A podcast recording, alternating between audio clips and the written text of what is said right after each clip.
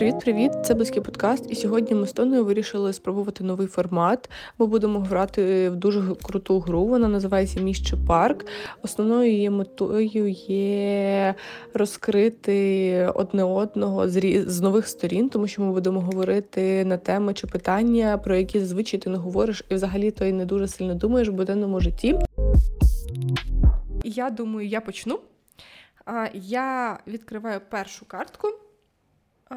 Добре, ця картка вона містить такі не дуже цікаві запитання, але якраз для початку вона буде класна. Цирк чи зоопарк? І що є для тебе прийнятнішим? Зоопарк. А для тебе? Зоопарк.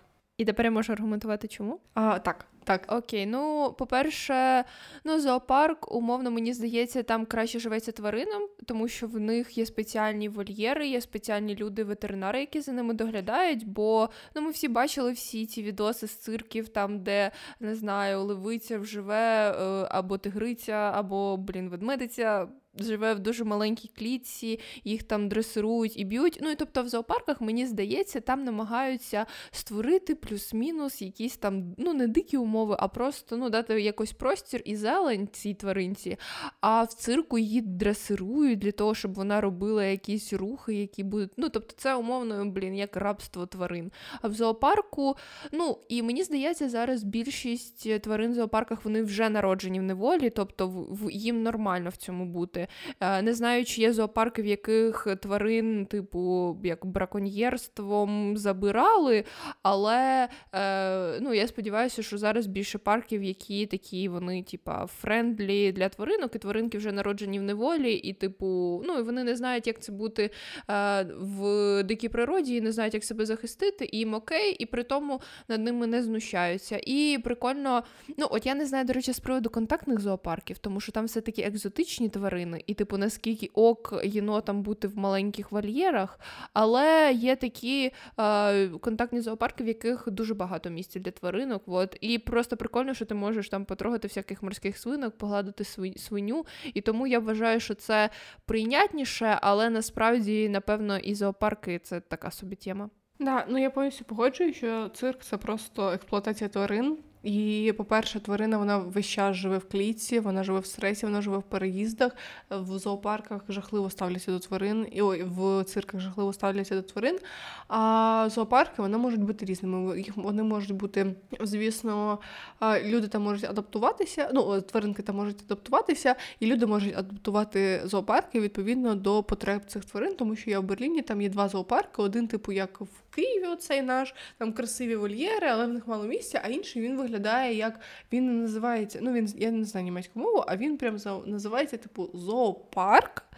В тому плані, що це ну, тобто це ліс, і там навіть не всі тварини живуть в огорожах, і в них дуже великі вольєри. Звісно, там вовки, ведмеді вони живуть в огорожах, але ті ж там, наприклад, верблюди чи фламінго, в них просто аби люди не могли до них добиратися, там який як такий викопали траншею і туди залили водою. І тобто ні тварина не перейде за цю траншею, ні людина не потрапить е, до тварини. І Вони живуть собі комфортно в більш-менш відкритих умовах, і для них це не є настільки стресово, мабуть. Тобто мені такі зоопарки імпонують. Також, ну, наприклад, в я знаю, в Карпатах є ну це більше як заповідники. Це не зоопарк, але люди можуть навідуватися до тварин.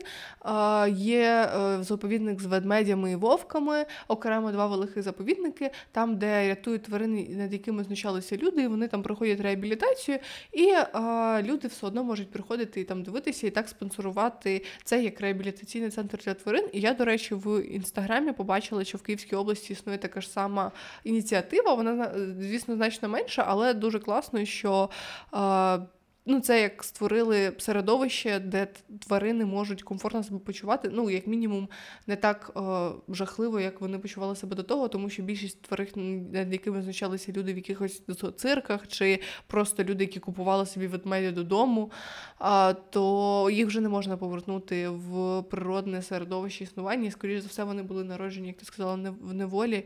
Тому. Це жахливо, але при тому зоопарки це також така е, така тема досить цікава, тому що я слухала подкаст з е, Сергієм Чірковим. І він розказував, що він ходив в зоопарк там на побачення. Він дуже давно не був в зоопарках, тому що він їх не любить. Але умовно для нього це також була дилема в тому плані, що там є якась свиня, яку б, скоріш за все, або зарізали, вбили, а так вона сидить собі в лужі, в загоні, і класно, супер вона чилить. І там є слон, який в якого трошки нервовий тік. А, ну там Люди думали, що він танцює, він так хитає головою, але насправді в нього це був як ну я я не знаю, як це медичний термін називається, але це він так проявляється стрес через те, що слон живе в країні, в якій йде війна, е, купа вибухів, купа сирен, незрозумілих для ну, тобто середовище для нього кардинально змінилося і не повертається в те, в якому він комфортно. Він весь час відчуває себе в небезпеці, і тому ну, якби це впливає на його нервову систему. А якби він завжди жив в Африці, тобто він не був народженим в неволі, його предки жили б залишилися в Африці, такого б не було. От, але на жаль, його і не випустиш кудись. Але зоопарк, я думаю, він би міг би передати цю тварину, не знаю, в інший центр за кордон, наприклад, аби йому там було легше. Але на жаль, такого не роблять. Та насправді от коли поки ти сказала, я й не подумала про те, що реально ну зараз, коли в країні відбувається повномасштабне вторгнення і війна, ну тобто тут людям важко від всяких обстрілів і вибухів вночі, а тваринам особливо, і це дуже сумно насправді. Але і мені здається, з економічної точки зору просто не можуть розформувати всі ці зоопарки, і тому що, наприклад, де ну або просто нема куди діти цих тварин, і тому. Просто ми сподіваємося, що Росії скоро не буде, і всі будуть і тваринки, і людинки жити від цього набагато краще. Так, і тепер я беру. Я беру картку і а, що ви ти вибрала? Навчати чи навчатися? Навчатися. Я б теж вибрала навчатися. А, Ну, мабуть, а, я скажу як людина, яка трошки займається репетиторством і яка навчається а зараз, по-перше, це менша відповідальність, тому що ти завжди, коли вчиш, ти переживаєш за результати свого учня. По-друге, коли ти навчаєшся, тобі не потрібно готуватися до Ти сприймаєш матеріал, який тобі дають, і ти не витрачаєш, ти витрачаєш час на опанування цього матеріалу. І ти можеш обирати для себе те, що тобі цікаво, те, що тобі корисно, і ти вибірково це робиш. А коли ти навчаєш, ти маєш розбиратися навіть в тих темах, які тобі не цікаві. Ти маєш про них говорити, розповідати, витрачати на це час. А також, коли ти навчаєшся, тобі легше змінити. Там викладача чи ресурс, чи щось подібне. А коли ти навчаєш, я була в таких умовах, як волонтерка навчала дитину хімії, і ця ну, ця дитина вона була класна, вона була добра, вона мене, ну тобто, вона відповідально ставилась до занять, але в неї ну супер туга йшла хімія. І мені було супер через це складно, тому що я злилася і на нього інколи, і на себе, тому що я не можу пояснити. Я ну, там я, я все роблю, щоб пояснити, а він ніяк не розуміє. Я злила і через це я злилася на нього, тому що він викликає в мене цей дискомфорт. Але я я не проявляла це, тому що за дитина він не винен. І при тому я така, о Боже мій. Після цих занять було супер сильно виснажена. І мені його мама навіть написала: Ой, от да, це волонтерство закінчується, давайте ви будете ним займатися за гроші. І я вигадала собі мільйон причин, що я не хочу, я не хочу, я не хочу, я не буду. І я віднікалася цієї дитини, але навчати. Ну, мабуть, через відсутність відпов... вчитися через відсутність відповідальності перед іншими е, набагато легше. А, Та, ну я от е, зараз також почала займатися репетиторством. Ну, це так, мені просто запропонували, що потрібна допомога в математиці. Я така, окей, без проблем. І от вчити класно, тому що тобі платять гроші. Ну, якщо це за гроші, дуже приємно отримувати гроші. Але та, ну тобто е, в тебе більше відповідальності, треба ця підготовка, треба там щось думати, не знаю, давати якусь домашку, можливо, трохи переживати за результат. А коли ти вчишся, то, по-перше, та, ти обираєш якби якби галузь, якій тобі цікаво, і ти в будь-який момент можеш її змінити. Тому що, умовно, якщо мені не знаю, мені не подобається там те тема дробів, я не можу її пропустити, тому що має це пояснити е, людині, з якою я займаюся, тому що їй треба, наприклад, писати екзамен. От, а так в тебе є більш оця ну, така хиткість. Ну і плюс, коли ти навчаєшся, навіть це порівнюю з університетом, умовно, коли я навчаюся в університеті, я можу там щось десь не слухати і все таке. Але коли ти людина, яка, типу, розказує ці лекції, та ти от півтори години говориш. І ти розумієш, що ще може бути, блін, знецінення твоєї роботи, тому що можуть бути такі студенти. Ну, і це якщо в університет брати, бо репетиторство насправді краще, ніж вчитися, ніж бути в університеті. От, Особливо там, коли велика група, тому що коли до тебе йдуть за гроші, ти вони ну, зацікавлені в тому. А в університеті, наприклад, бувають такі предмети, які ну тобі взагалі не треба, і людина старається щось розповідає, а тобі ну, типу, настільки пофіг, що ти навіть не чуєш. І мені, напевно, було б. Ну, як ну просто ну не образливо. Ну, звісно, викладачі вони теж за це гроші отримують, але не такі великі, як отримують репетитори, наприклад. І тому а, ну, просто було б якось сумно, що я на це витрачаю ч- частину свого життя, а всім на це пофіг, а мені тим паче пофіг, тому що я, блін, це знаю, а я це розповідаю ще з року в рік людям, яким абсолютно це байдуже. Да, ну я повністю на цим погоджуюсь. І я беру наступну карту картку. Вау, тут прям картка дуже три цікаві теми. Я зупинюся цій карті, я хочу поговорити про кожну з цих тем. От, І перша бути у когось першим або бути у когось останнім. Бути останнім. А в мене бути у когось першим. Ого, цікаво. А, І можна вже говорити. Я постійно це питаю, я постійно це питаю, але можливо, ви ще почуєте ці питання. От е, я вибрала бути у когось останнім е, через те, що ну, ну, ну все одно, коли це кажуть у когось, це просто сумки. І, типу, коли просто перші рази вони найбільш травматичні, коли ти у когось перший, ну мені здається, ну якийсь не знаю, перший секс чи перший поцілунок, вони, типу, це прикольно, але тоді людина не настільки впевнена в собі, не настільки в неї є досвід. Тобто, і умовно, коли ти у когось перший, і якщо ця людина у тебе не перша. Коли ви вдвох один у одного перші, то це, типу, ви якось підтримуєте один одного, бо ви знаходитеся в плюс-мінус в однакових умовах. Але коли ти у когось перший, тобто ти вже на досвіді, а людина ні, і ти так її зможеш типу підтримувати, якось не знаю, щось їй допомагати. Ви зможете разом е, вирішувати якісь проблеми, але через те, що ви знаходитеся не дуже в рівних умовах, е, дуже багато сил піде на те, щоби прожити з людиною, для якої це вперше, прожити оці всякі тригерні теми, щось, що незручно, допомогти їй дослідити собі, себе. І, типу, на цьому там. Може бути багато не знаю, різних сварок і щось таке. Ну, тобто, перші рази це скоріше бути у когось першим, це більше про те, що дати людині досвід, який вона потім буде рефлексувати, чим довше вона живе.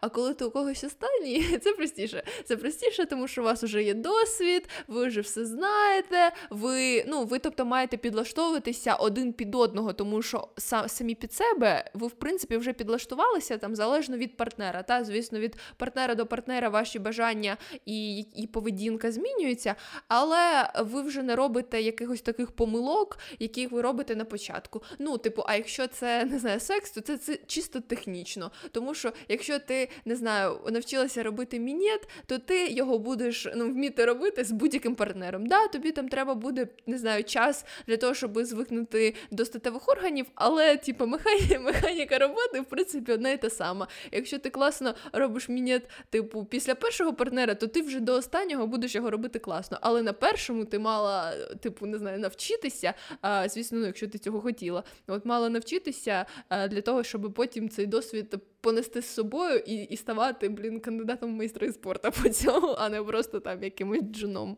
Вау, насправді дуже цікаво, що ти дивилася е, на це питання зі сторони партнера. Ну тобто, я також я так і подумала, що це буде питання саме про партнерські стосунки. Але для мене я тут відштовхувалася від від протилежного, тому що тут в мене знаєш більше про свободу. Коли ти в когось останнє, це означає, що це твоя фінальна зупинка. І я така, блін, ну фінальна зупинка це не цікаво. Ну, це як ну не знаю, це якийсь комфорт, стабільність і не знаю, ну це це завершення якогось шляху, і це завжди ну не знаю, викликає відчуття.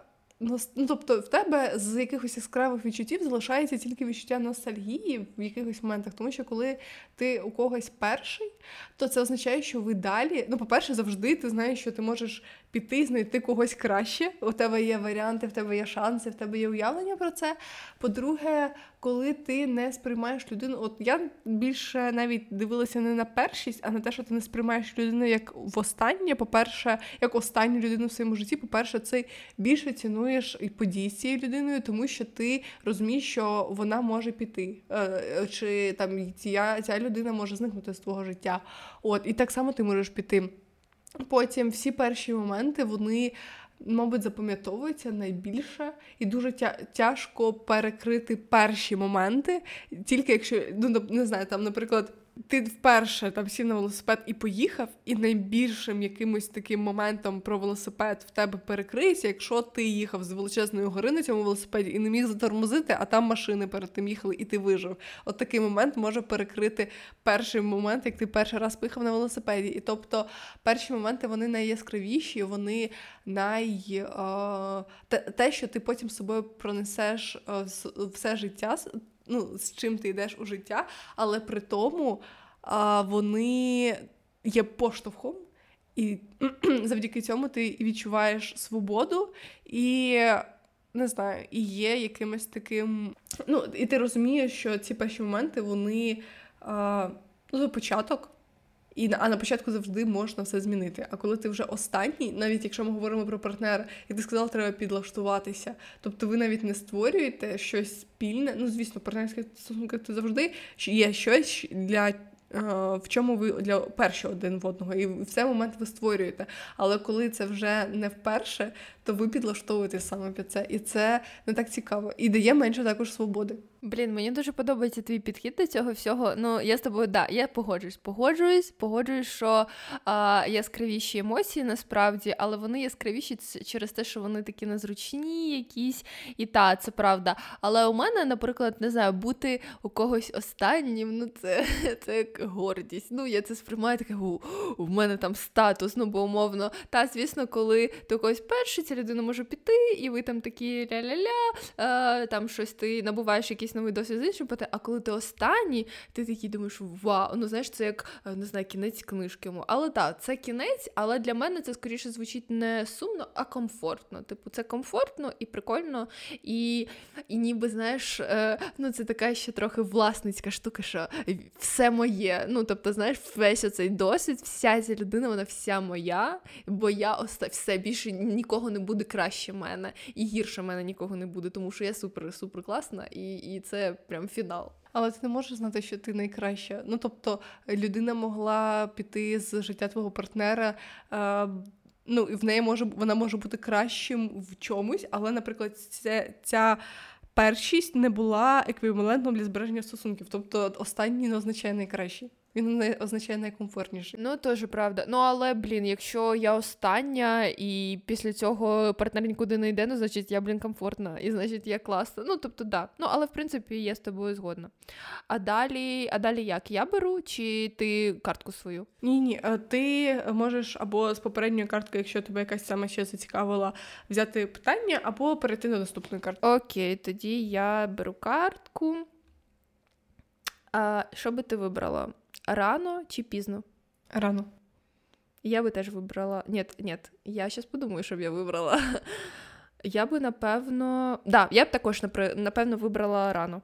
А, От для мене це. Ну тут я думала про день про світловий день. Ну, в принципі, про твій день, тому що я люблю прокидатися рано. Я люблю, наприклад, робити все завчасно. Ну, як е, завчасно для мене.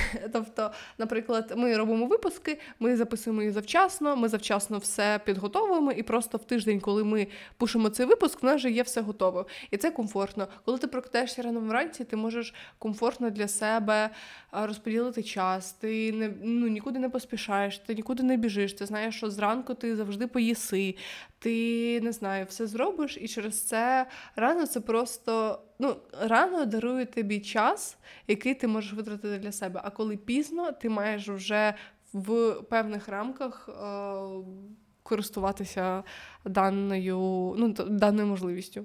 Прикольно, я не думала про день. Е, ну, я також люблю рано вставати, і якщо порівнювати зі світловим днем, то да, рано мені дуже подобається. Але я це дивилася зі сторони досвіду, тому що я вважаю, що якийсь досвід насправді важливішим, напевно, пережити рано. Ну, тобто, якщо не в час, коли умовно треба пережити цей досвід, якщо є тільки дві крайнощі, рано чи пізно, то краще якийсь досвід, мені здається, пережити рано, ніж пізно. Бо ну, це я от порівняю, я їздила в літню школу, я з нею повернулася вчилася от нещодавно, і на цій літній школи вона була з ядерної криміналістики, це пов'язане з фізикою. І там були люди, ну тобто представники багатьох країн чотирьох. І а, ті, хто були з України, нам було типу, по 19, там 20-21 рік. Ну тобто ми були досить молоді. Інші там були вже деякі там PhD, ну тобто їм було 25 І тобто той досвід, який ми проживаємо в 20 років цієї ядерної криміналістики, з цієї літньої школи, вони проживають, коли вони вже блін дядьки і тьотьки. І тому я насправді рада, що я цей досвід пережила зараз. Ну, по-перше, за... бо зараз він для мене релевантний, і я не буду потім займатися науковою роботою. Але е, ну тобто я рада, що я зараз в 20 років змогла пережити цей досвід, усвідомити, що мені подобається, що не подобається, куди б я хотіла рухатися, а не коли я вже знаходжуся в якійсь, не знаю, середній точці свого життя, і тут в мене є цей досвід, і е, ну тобто, і мені вже потім нашаровуючи те, що в мене є там чоловік, сім'я, там ще хто ну бо у багатьох там вже були сім'ї, типу, що у мене все оце, оце от все є, і мені ще треба туди нашаровувати цей новий досвід і кудись його впихувати. А я зараз молода і вільна, і тому е, я, переживаючи цей досвід рано, зможу раніше його відрефлексувати і потім, ну, типу, умовно пройти в своєму шляху далі, аніж могла би без цього досвіду. Да, насправді з тобою погоджуюся про досвід, тому що в мене так само досвід. Я писала наукову роботу в Глазго. Ну, вона була досить проста, тому що я була бакалавр, а цей дядька працює з phd студентами, і він дав мені дос... ну, для мого рівня нормальну тему, для те, що він робить, ну, не таку високу. Але ну, я була дуже вдячна за цей досвід, тому що я, ну, по-перше, і за досвід за кордоном, тому що я думала, от я на магістратуру вступлю за кордон, і я або я там на магістратурі буду займатися справжньою науковою діяльністю, і це те, що я хотіла. Я отримувала цей досвід набагато раніше, і він допоміг мені зрозуміти, що це не для мене, і я змогла раніше піти з цієї галузі, не витративши час.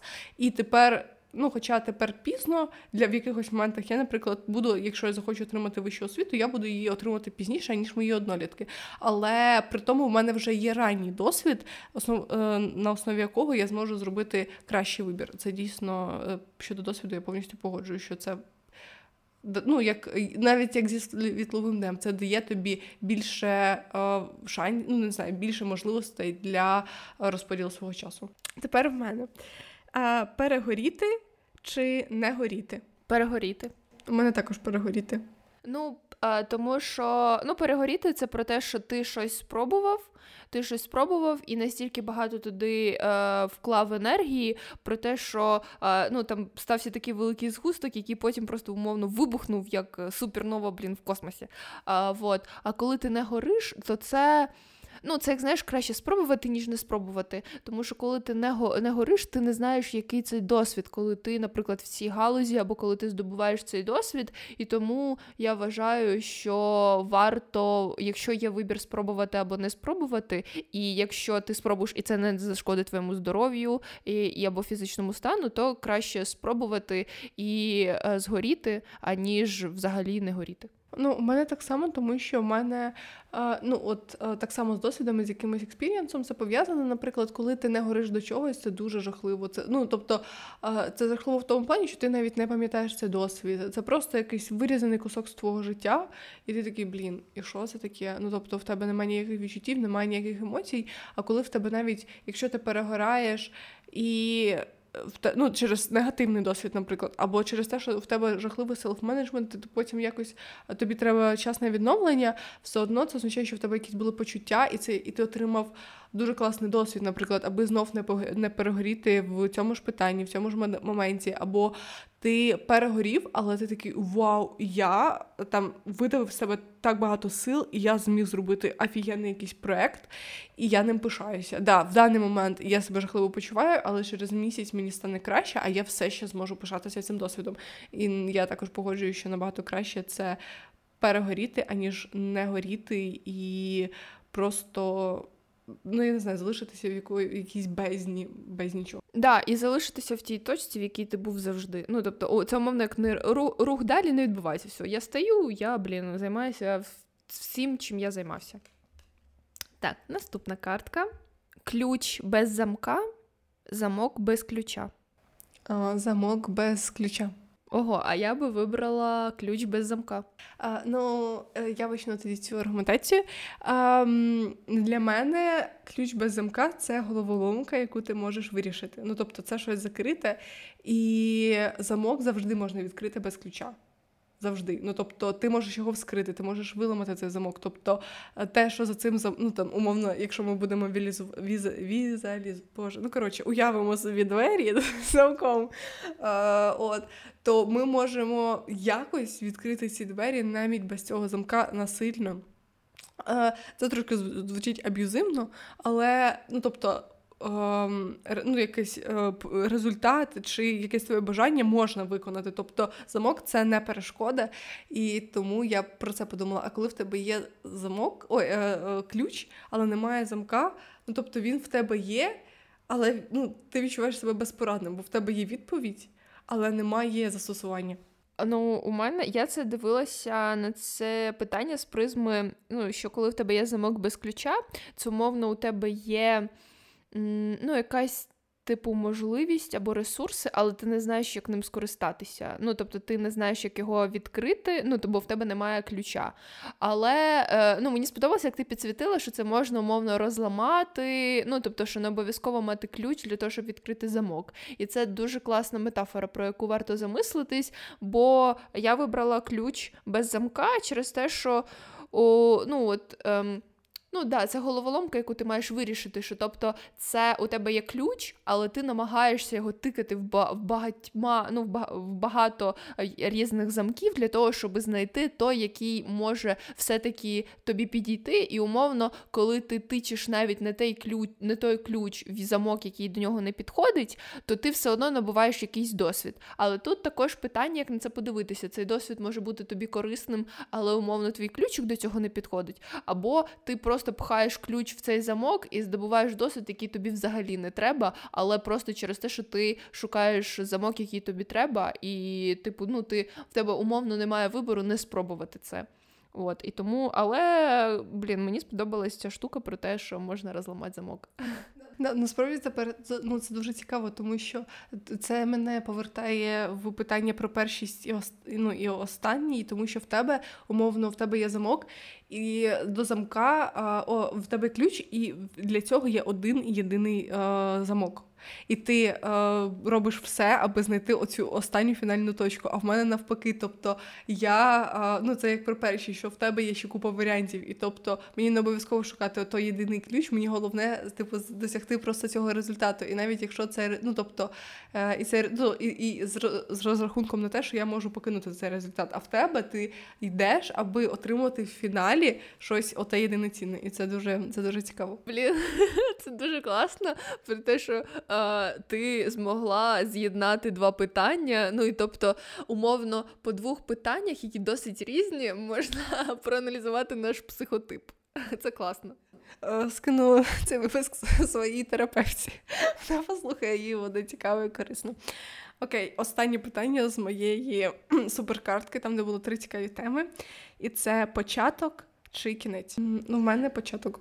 А, Блін, я не знаю. Зараз я подумаю зараз початок чи кінець. Напевно, початок. Я От тут я би вибрала початок, е, тому що. Uh, в тебе є оцей, ну на початку в тебе кураж. Кураж, коли щось починається, ти гориш ідеями і все таке. Тому що під кінець ти вже пройшов цей досвід, і ти вже просто о, ну я молодець, я вже це зробив чи зробила, я вже цього досягнула. А на початку ти не знаєш, що буде далі. І через це такий вау, я я щас, я щас спробую це, а потім це, а може потім це, а може буде так, а може бути так. Тобто більше емоцій якихось в цьому моменті. Да, ну я, мабуть, коли відповідала на це питання, я трошки знецінила кінець. Тому що насправді дуже важливо проводити ревізію того, що ти який шлях ти пройшов. Але для мене, наприклад, я навіть читаю книжки. У мене раніше була така штука, зараз я так не роблю. Бо більшість книжок, які я читаю зараз, я читаю їх по рекомендаціях, я знаю, що це книжка. От, але я, наприклад, любила читати, якщо я не знаю, про що ця книжка, останню сторінку, і я йшла до неї. І мені було так цікаво, і така вау, що це таке? Особливо, коли знаєш там діалог персонажів, персонажі, і там не вказані а, імена. І ти такий, о боже мій, хто це? Хто це спершу? Ти думаєш, або не обов'язково це можуть бути головні герої, ну тобто ти не знаєш. А от, може, головний герой помер посередині. От, але я думала про те, що. Ну, є така фраза: початок це новий кінець. Ой, е, кінець це новий початок. От, і завжди, коли коли щось завершується, це означає, що ти щось починаєш. І, і начебто кінця не існує. Є завжди лише початок. І тому дуже дивно обирати те, е, де дуже складно опинитися. І я обрала те, де ти постійно, тому що ти завжди щось починаєш. Ти починаєш день, ти починаєш спілкування, ти починаєш читати нову книгу. І завжди якийсь початок в твоєму житті. А кінець, ну насправді він більш унікальний. Його дуже рідко ти можеш зустріти і дійсно прожити. Класно, до речі, щодо книжок, я подумала, що мені реально більше подобається починати книжки, ніж закінчувати. Тому що коли ти починаєш, ти тільки знайомишся зі світом, е, в який тебе пускає автор, і через це ти такий вау, а хто це? а Хто це? М, якийсь новий персонаж, у нього там якась своя доля. А в кінці ти вже, блін, всіх знаєш. Да, ну в кінці бувають дуже жорсткі кінцівки, але ти вже знайомий з персонажами і знайомий цим світом, і ти в цьому світі живеш, і тобто поглинаєш те, що тобі цей світ може запропонувати. А коли ти починаєш, ти такий думаєш, боже, хто це, хто це, а вони, а що там буде? Тому так, початок мені більш подобається. Так, я беру наступну картку. А чоловіки схожі на жінок, жінки схожі на чоловіків. Чоловіки схожі на жінок. О, я обрала би жінок, схожих на чоловіків. А, Ну, мабуть, я не дивилася фільм Барбі. Але там е, я знаю фінал, те, що Кенам ну, в Барбіленді дозволили стати жінками, умовно, набути таких самих прав, як набувають жінки. Тобто, і при тому бути ким вони захочуть. І чому я обрала саме чоловіків, які схожі на жінок, тому що чоловіки дуже незрозумілі. Взагалі я мрію про світ, там де існують тільки жінки. От, умовно, тому що з чоловіків викликає дуже багато дискомфорту, і мені здається, їхні всякі ну, мускулінні риси, загарбницькі риси, вони вони притаманні, звісно, і жінкам, але оцей патріархальний устрій, який який панує в них, він дуже дуже багато дуже багато рис їхніх е, ну, закриває. Ну тобто, не знаю, він дуже обмежує і їх, і жінок, і умовно. Мені б також хотілося, аби чоловіки проживали свій, ну тобто той досвід, який проживають жінки для нашого розуміння, тому що умовно жінка вона зможе ста вона може стати настільки сильною, аби е, ну там е, стати рівною до чоловіка в наших там, наприклад, в нашому суспільстві. Але не всі чоловіки можуть е, навпаки опуститися і пережити жіночий досвід, аби зрозуміти жінок. І умовно жінки мають розуміти чоловіків, аби виживати в цьому суспільстві. А для ну, а чоловіки не усвідомлюють, що вони також мають нас розуміти. І тому я б хотіла, щоб чоловіки були в цьому плані подібні до жінок. І через це.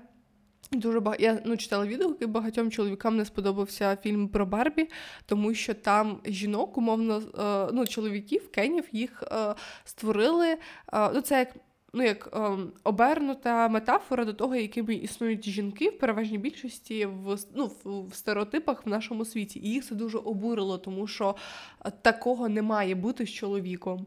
А і вони навіть не подумали про те, що це той досвід, який жінка проживає кожен день. Мені подобається, що ми на питання дивимося взагалі з максимально різних боків, тому що ти а, поглибилась якесь глибинне соціокультурне явище. Я вибирала по зовнішньому вигляду. Ну, тобто, я нічого не маю проти фемінних чоловіків, я за будь-яке самовираження, але ну, мені дуже подобається, коли я там в Тіктоці бачу, не знаю, ну, типу, жінку, яка там е, вдягнута в якісь бегі, типу, е, не знаю, джинси, або просто взагалі в якусь одежу, або жінок, е, в яких такі короткі зачіски. Ну, мене це якось більше ну, може, тому що я жінка, я не знаю. Мене, типу, більше от приваблює, ну, бо бувають такі жінки, які. Ну, умовно, від них є оце якась, ну, типу, ну не знаю, маскулінність це можна назвати чи не можна. Ну, тобто, от якась такі умовні, якісь чоловічі риси, не знаю, зовнішні, і вони, і вона така, ну прям блін, хочеться її як булочку так взяти, потрогати. А ну, є насправді, ну мені подобається, коли чоловіки ходять в спідницях, наприклад, чи все таке, але е, ну можливо, через те, що я сама по собі я не дуже епатажна. Ну тобто мені подобається якось прикольно фарбуватися інколи, чи якось прикольно вдягатися, але зазвичай я до себе там сильно увагу не ну якось не знаю, е, сильно на мене увагу не звертають, е, коли я не знаю, йду по вулиці. Тому що є, наприклад, жінки, які дуже епатажно вдягаються. Ну тобто я не така. А для мене, коли не знаю, у чоловіків, ну, наприклад, там буває якийсь е, яскравий макіяж, чи вони, ну, наприклад, чоловік, а він такий суперкороткий, якийсь спідниці. Ну тобто це епатаж, і і мене це ну умовно не приваблює ні в чоловіках, ні в жінок. Але це моя особиста думка. І жінки, і чоловіки, які епатажні, вони нічим не гірші і не кращі, аніж ті, які просто вдягаються в casual clothes з, LC Waikiki, наприклад, вот, або ще з якогось магазину. І ну, це знаєш, якась просто моя осо- особиста особиста думка, особисте враження, особисто, що мені подобається. Але люди можуть робити все, що захочуть. Тому я обрала жінок, схожих на чоловіків, тому що вони мене більше приваблюють. Або, можливо, до речі, вони мене більше приваблюють через те, що я гетеро і мені подобаються чоловіки, і я люблю красивих жінок. А дуже часто красиві жінки, всяких з якимись такими маскулінними рисами, вони ще гарніші стають. Вау, блін, дуже класно. Дуже цікаво, що ми подивилися на це питання з двох боків. Мені цікаво, як наші слухачі сприймають цю гру і про що вони думають, наприклад, бо вони ж також можуть робити вибір. От напишіть, будь ласка, в коментарях, якщо ви граєте разом з нами. І напишіть е, в коментарях, що би ви вибрали, і, можливо, аргументуйте, якщо ви хочете цим поділитися, або якщо, е, можливо, ви взагалі ж про щось третє подумали, а не так, як ми з Сашою. І це бо це дуже цікаво. Да, блін, це дуже класно. А, Окей. А, Брехати собі чи брехати коханій людині? Mm, напевно, я, мабуть, брехати коханій людині. Я би також обрала брехати коханій людині. А, Я би обрала це, тому що. А, Ну, тобто, коли ти брешеш собі, ти брешеш коханій людині одночасно. Ну, тобто, це ти одночасно брешеш обом. А коли ти е, брешеш коханій людині, то ти хоча б чесний перед собою, і умовно в тебе є якісь виправдання перед собою, чому ти збрехав. Але я також вважаю, що будь-яка, ну будь-що, що ти сховуєш завжди, колись воно відкриється, і відкриється для коханої людини також. І Ем, ну, умовно, якщо ти свідомо брешеш, то ти можеш понести за це більше відповідальності, ніж коли ти брешеш собі, брешеш коханій людині, і в результаті, коли щось викривається таке, то ти сам в шокі і не знаєш, як взагалі з цим буде, як собі це пояснити, і тобі ще треба це пояснити іншій людині, перед якою у тебе є якась відповідальність, там, як мінімум, через те, що ви партнери. Да, ну я з тобою повністю погоджуюсь, і мені здається, коли ти брешеш собі, ти ну я дивилася в плані захисту, тому що коли ти брешеш коханій людині, ти обираєш себе, і коли викривається брехня, то ти. Ам... Ти вразливий тільки через те, що кохана людина на тебе ображається, чи вона може тебе покинути. Але умовно, кохана людина, коли вона викри... ну, тобто вона викриває цю брехню, тобто в її світ руйнується, а твій світ не руйнується, тому що ти жив завжди в правді. І це для тебе є безпечнішим. Це, звісно, неправильно з точки зору, якщо ми говоримо про партнера, про людину, до якої ти так ставишся, це неправильно. Але якщо обирати себе, то краще брехати коханій людині. А коханій людині. А коли ти брешеш собі, ти стаєш повністю вразливим. І в цей момент, ну не знаю, ти сам себе занурюєш в світ ілюзій, які потім руйнуються, і ніхто вже цього виправити не зможе, тому що ні ну, кохана людина не знала, що ти брешеш, і ти ну, створював світ, якого не існує, що є дуже небезпечним. Так, я погоджуюся, що обирати себе це найважливіше і. А, Ну, тобто, ми ми не закликаємо брехати комусь, але саме в цьому питанні я також згодна про те, що а, важливіше обрати себе, бо з іншими наслідками ти вже якось зможеш впоратись. Беру картку. А, Що би ти обрала? Не вміти любити чи не вміти втримати поруч? Мені це складне питання. Я, мабуть, оберу не вміти любити. Я би також напевно обрала не вміти не вміти, не вміти любити. Так, тому що коли ти не вмієш любити, як на мене, то це Ну, тобто, тебе люблять, тебе люблять, і тобто ти комусь умовно потрібен. Ну, тобто, е, це не так травматично для тебе, це може бути травматично для того партнера, тому що тебе люблять. А, ну він любить, а ти не можеш йому дати щось, типу, умовно, на такому ж рівні. Тому що коли ти не можеш втримати поруч, то це дуже важко, бо тебе це мега травмує, тому що ти а, умовно любиш людину, але ну тобто, але ти не можеш не знаю, дати їй те, що вона хоче, і там чи те, що їй треба, чи ти не можеш її почути. І це набагато більш травматичніше, тому що ти думаєш, що проблема в тобі, і починаєш в цьому цьому купатися, і тому не вміти любити, напевно, простіше, і ти знаходишся в більш комфортній позиції. Да, ну я, мабуть, відштовхувалася від попереднього. Я не думала про те, як це не вміти любити, тому що ну, коли я перше це почула, для мене це було страшно не знаю, дивно обирати, тому що. Невміння любити в якому плані тільки чужих людей, чи і себе також. Тобто, взагалі, в невідчутті любові, ну коли ти не можеш відчувати любов, це дуже страшно, я думаю, але. У мене зараз я дивлюся, як моя старша двоюрідна сестра переживає досвід. У нас два роки різниці не така велика, тому якийсь досвід я можу її зрозуміти, але в принципі у нас досить різні життєві шляхи, тому це досить складно зробити. Але вона одружилася нещодавно, вийшла заміж, вийшла, вийшла заміж, і її чоловік він є військовим. Він був у тилу, тому що він отримав поранення, і вони дуже швидко одружувалися, тому що він от реабі... ну, не знаю, пройшов реабілітацію і готовий їхати знову назад на службу, і він ще й в піхоті. Ну, Він перебуває в 100% небезпеці під час виконання завдань, і вони зустрічалися насправді. Вони довго одне одного знали, але романтичний, саме як партнер, ну, партнерський період, в них триває не так довго, і в них дуже такі яскраві бурхливі емоції. Вони одне одного люблять. Вони нещодавно почали жити разом. Вони одружилися, тобто вони молодята, їх всі вітають. Ну вони проживають цей період, і вона його від вона не може його втримати, тому що в нього є обов'язок. Він має повернутися, і вона має.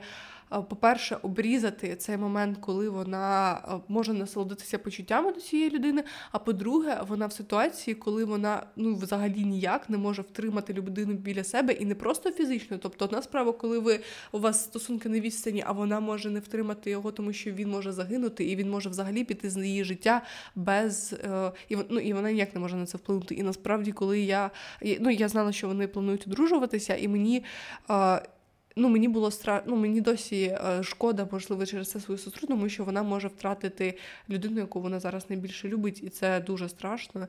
І через те, що мене, ну коли я бачу, як цей досвід проживається зі сторони, це мене дуже сильно налякало саму.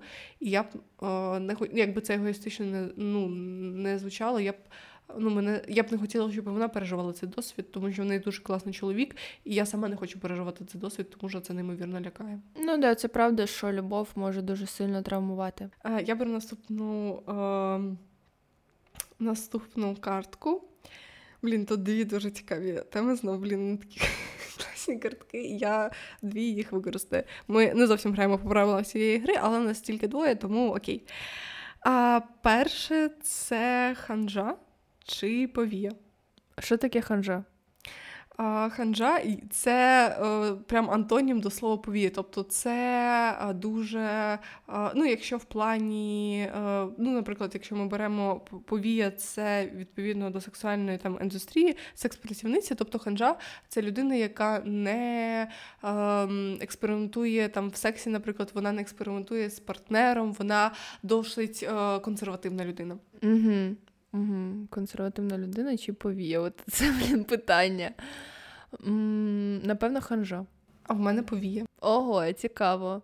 Ну, я напевно вибрала б ханжу через те, що вона більш передбачувана. Бо ну я зараз тільки вчусь взаємодіяти з хаотичними людьми, бо я сама досить передбачувана. Ну тобто я люблю, звісно, експерименти і експерименти в сексуальному плані, але Е, саме якщо мені комунікувати з якимось типом людей, то мені простіше комунікувати з ханжею, тому що вони передбачувані і зрозумілі. Або якщо ви ну, але часто буває, що ханжа вона інтровертна і вона до тебе не йде, і тоді ти окей, все, до побачення, я пішла своєю дорогою. А люди, ну умовно, повія хаотичні, е, то вони можуть до тебе пристати, і ти навіть не зможеш від них просто відлипнути і думаєш, господи, боже мой, я так хочу, щоб ти була ханжею, і мене взагалі не чіпала.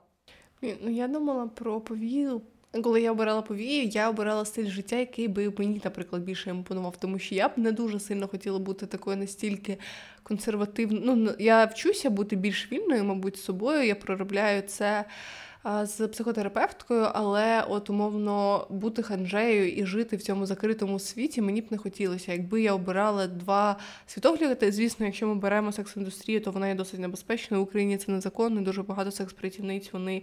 А, переживають жахливі моменти в своєму житті, які пов'язані з насильством, не знаю, з соціальним захистом. Ну, коротше, вони повністю є незахищеним, незахищеною частиною нашої спільноти, але якби я жила в ну, і дуже багато секс-працівниць вони обирають дану професію не через е, свою любов до неї.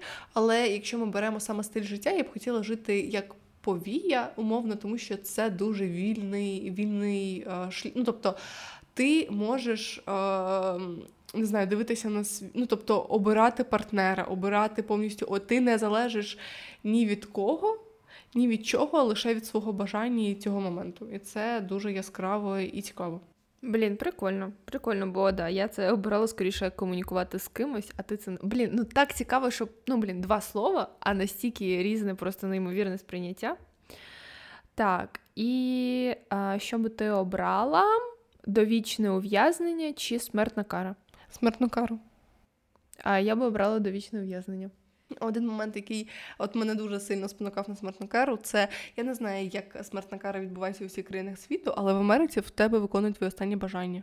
Ну або останні бажання, або останню вечерю.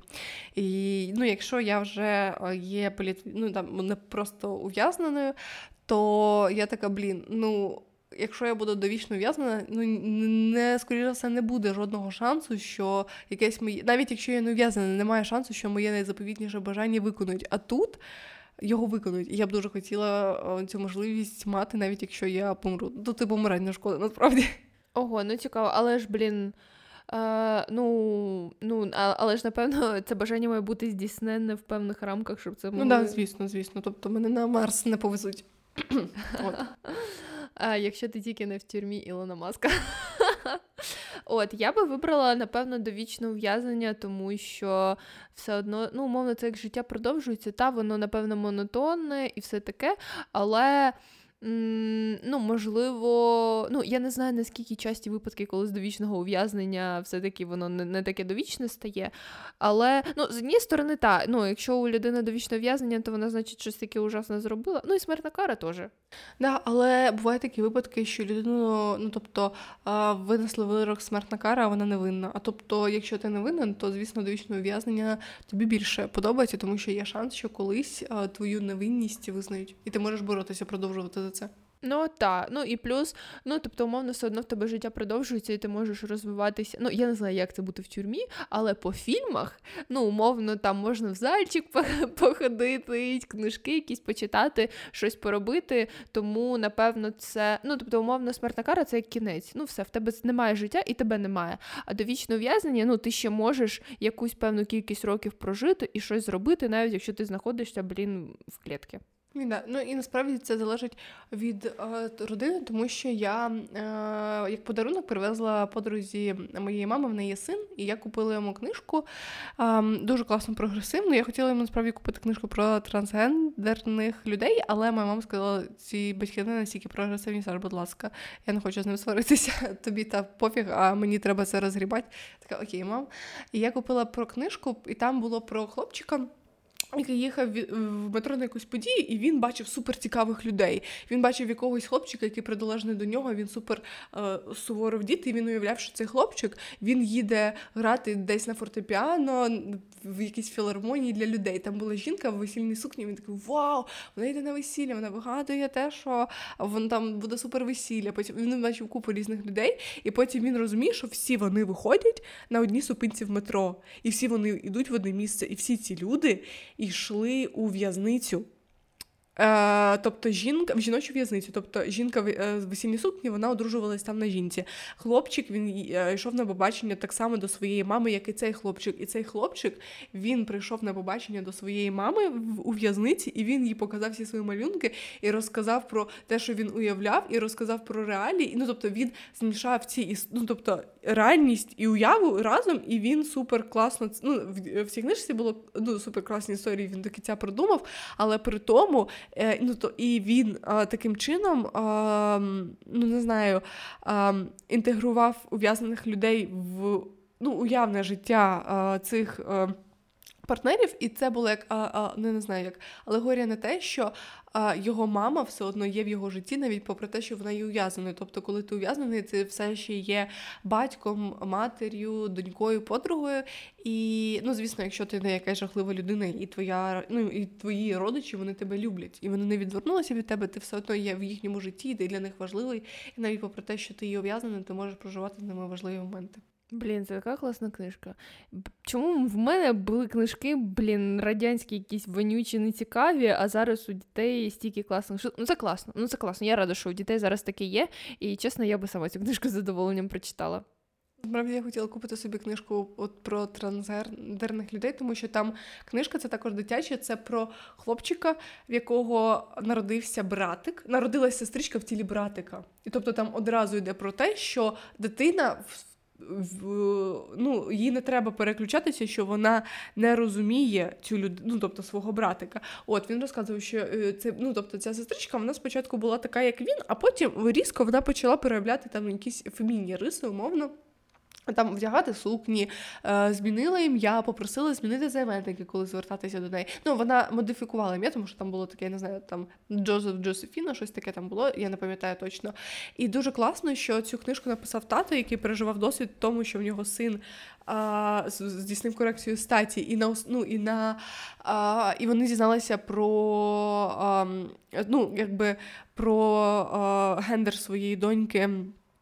Гендер своєї доньки в дуже ранньому віці, і він слідкував на те, як цей братик реагує на зміни в своїй сестричці, і він бачив, що дитина абсолютно по-іншому сприймає, е, ну якби вчиться сприймати гендер своєї сестри.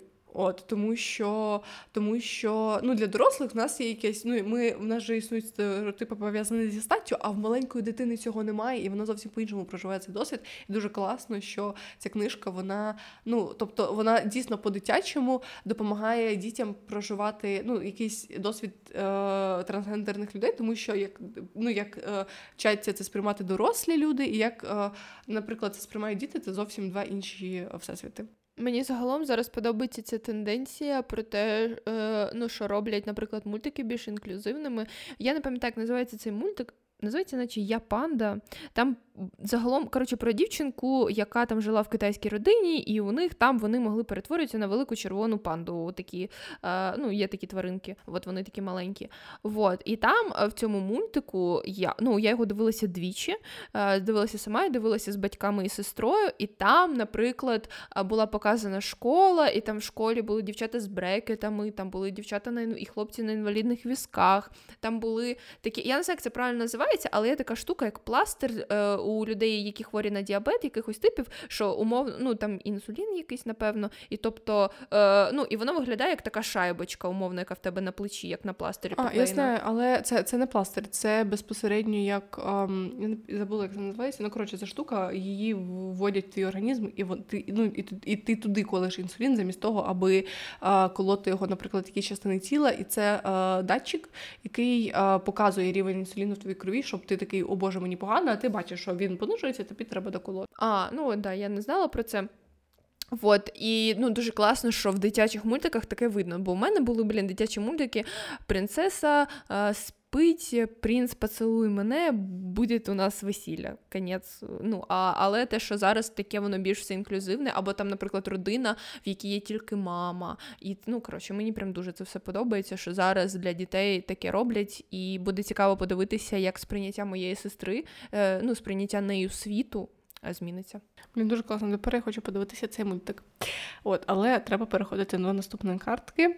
І в мене питання: що для тебе більш прийнятне? Ем, схожі чи протилежні? Протилежні. А для мене схожі. Ого, цікаво. Ну, для мене протилежні. Ну, і знову це дивилася з приводу партнерських стосунків, тому що коли ви протилежні, це цікавіше. Це цікавіше для того, щоб дізнатися один одного і так ви можете привнести більше в життя одного. Це важче, тому що тобі треба знаходити компроміси і приймати абсолютно щось протилежне для тебе, і, можливо, інколи неприйнятне, і дивитися на це з іншого боку, з іншого кута, але це цікавіше і прикольніше. Але з приводу, наприклад, дружніх стосунків, я би я би вибрала подібні е, схожі, тому що е, ну, коли ти з людиною дружиш, ну тобто ми обираємо в друзі собі люди, з яким нам буде комфортно в довгій перспективі перспективі. І, звісно, ви не можете бути бути ідентично однакові, але коли у вас є якісь суміжні штуки, по яким у вас є як точки дотику, і просто чим більше цих точок дотику, тим а, простіше тобі комунікувати з цією людиною і залишатися в її житті надовго. Але загалом я би обрала протилежність. Але, хоча насправді я з друзями також досить протилежна, просто з якимось у нас більше спільних точок дотику, з якимось менше, але так протилежність загалом зберігається. А, Ну мені я обрала схожі, тому що, як на мене, саме схожі на тебе люди залишаються в твоєму житті, а протилежні вони завжди зникають. Тому що да, ви можете бути протилежними в багатьох питаннях, але ви маєте бути схожими в основоположних питаннях. Наприклад, про ну дуже багато людей вони обірвали свої зв'язки з родичами е, в Росії, тому що в них абсолютно протилежні політичні погляди. Тобто, ну якби в мене був партнер, він був би проросійських, цих партнерських стосунків вже не було. І тобто. Ам, і це також з протилежністю, як ти сказала, треба миритися, а це дуже складно. І інколи ти маєш йти на компроміс, відривати частинку себе і ламати себе, і змінювати себе. І не завжди не в усіх питаннях ти готовий це робити. І дуже часто протилежності а, проти, кажуть, що протилежності притягуються, а ну проти, ну там не як протилежні заряди, вони е, притягуються, а е, однаково відштовхуються, але. А, Ну, насправді це так не діє, і дуже часто люди шукають однодумців або існувати в комфортному для себе середовищі. А, Ну, в принципі, так. З цього приводу, ну, от класно, ти сказала про основоположні, ну, типу, ці ґрунт, базу. А, от, Але інколи, якщо ви прям дуже подібні, це може бути скучно і не цікаво. Але про подібність в основоположних питаннях, ну я з тобою погоджуюся, тому що е, класно, коли да, ну, типу, ґрунт плюс-мінус однаковий, але вже нашарування на цьому ґрунті воно просто у вас відрізняється, і так ти щось дізнаєшся нове в свій світогляд, ти там твій партнер або людина, з якою ти комунікуєш, типу дізнається щось нове в собі. Так, next е, картка. Uh, розуміти, але не приймати приймати, але не розуміти. Розуміти, але не приймати. Я би обрала приймати, але не розуміти. А, Ну, для мене це дуже болюче питання, тому що для мене важливо, щоб людина зрозуміла мене. Ну, тобто, вона я буду пояснювати до того моменту, поки вона не зрозуміє мене. І, наприклад, да, вона може. Вона може не приймати це в св... ну, якби в своєму житті, але мені важливо, щоб вона зрозуміла, чому це є в моєму житті, і вона не намагалася, наприклад, це виправити. Або якнайбільше вона своїми запитаннями не вводила дисбаланс в моє життя, тому що. А, ну, умовно, мої ну, я можу сказати це про університет. Мої батьки, а, я, ну, тобто вони зрозуміли мій вибір щодо університету. Я не знаю, наскільки вони приймаються в своїй голові, але вони це зрозуміли і вони прийняли більше мій вибір. Ну тобто, тому що я є дитина. Я не знаю, як би вони. Ну тобто, я не знаю, як вони приймають цей вибір щодо е, коли вони перекладають його на себе. Можливо, вони думають е, такі вау, а ми завершили університет. От, Але при тому вони зрозуміли, чому е, я захотіла забрати документи, і для мене це було набагато легше. Але, наприклад, дуже багато людей, вони такі, ну тобто, моєму, особливо, якщо це якісь старші люди, якими я стикалася досить часто, тому що я повернулася додому, і вони такі Вау, Саша повернулася, тебе прийде в гості, або ти приходи на гості, або ми тобі подзвонимо. От. І вони казали, ой, ти там забрала документи. А вони такі, ну ми тебе приймаємо, звісно, ти молодець, але от чого, чому і купа цих питань питань, які вводять дисбаланс в твої рішення, тому що ну там ну там ставляться такі моменти, про які я навіть не думала, тому що вони є неважливими. І через те, що дійсно погляди в якихось моментах вони збігаються з цими людьми, моє рішення воно виглядає, начебто, ну не менш правильним, хоча. Е, якщо опиратися на е, моє життя, воно є найбільш правильним для мене. І тому мені не подобається цей дисбаланс, він мене дуже ранить і дуже вводить в дискомфорт, і тому для мене важливе розуміння інших людей. Цікаво, тому що ну, поки ти розп... з моєї сторони, наприклад, те, що ти пішла з університету, і у мене тут скоріше про те, що твої батьки це прийняли, але можливо не зрозуміли. Але це ну це мені так здається. Просто е, знаючи те, що ти мені колись розповідала і сказала зараз. І у мене скоріше. Ну, тобто, коли ти розумієш, але не приймаєш, мені здається, що це більше тягне ресурсу, а, тому що, умовно, ти ну, не приймаєш, людина робить цю дію, і це постійно тебе тригерить. Але коли, ну, умовно, не знаю, а, я не вживаю алкоголь і я не курю. А, не, о, не, Я не курю цигарки. Я не розумію людей, які курять цигарки. Е, ну, Людей, які п'ють алкоголь, можливо, розумію, бо я колись пила алкоголь, але е, цигарки я ніколи не курила, мене, мені навіть не цікаво, і я не розумію, як можна курити цигарки. І ще й гроші на це витрачають. Вони ще й дорожчі, там майже 100 гривень вже упаковка коштує. Не куріть, будь ласка, збережіть ці гроші і задонайте на Збройні сили, а не, блін, порть, е, не псуйте собі здоров'я. Вот. І у мене ну, є друзі, які палять. І я цього не розумію. Ну, тобто, для мене це ну, ну, в моєму особистому житті, особисто для мене це неприйнятно. Але я це приймаю в них. Тобто я це не розумію і не хочу в своє життя залучати, але це приймаю в людях, які для мене важливі, тому що ці люди для мене важливі. Або, ну там не знаю, те, що вони п'ють алкоголь і і все таке. А просто якби я розуміла, чому вони курять і не приймала, то завжди, коли вони діставали би при мені цигарку, для мене це був би тригер, і ми могли б з цим сваритися. Тому мені здається, приймати, але не розуміти це важче, тому що ну, ти в себе в голові, е, ну навіть якщо тобі людина пояснює, все одно ти не завжди до кінця зможеш зрозуміти ті засади, чому людина почала це робити, чи чому вона це робить. А так, ти, тобто, це просто приймаєш до того моменту, поки для тебе це окей. Ну, тобто. Є якісь штуки, які ти не розумієш і не приймаєш, але ти сам можеш зробити вибір, що ти можеш прийняти в даному в даній а, точці свого життя, де ти знаходишся. Тому що мені здається, про розуміння ти не можеш обрати, розуміти чи не розуміти. Тут або одне, або інше, або чорне, або біле. А про прийняття це вже твій вибір, але це правда складніше. Тому я вибрала цей варіант. Насправді дуже цікаво. Дуже цікаво, як ти е, в тому, що в нас, наприклад, ем, для мене розуміння для тебе це прийняття, а для а, ну, тобто, ну, вони якось е, ці поняття перемішалися. Це дуже цікаво про сприйняття людей, тому що ну, це насправді допоможе тобі приймати і розуміти людей, тому що ти такий, я тебе не розумію, але я тебе приймаю. Для мене це ну, тобто, я буду розуміти, що для ти мене розумієш, але не приймаєш. Ну коротше, дуже дуже цікаво. І так само вам, наші дорогоцінні слухачі. Ми сподіваємося, було цікаво слухати, а можливо навіть і грати разом з нами в цю гру впродовж цього випуску.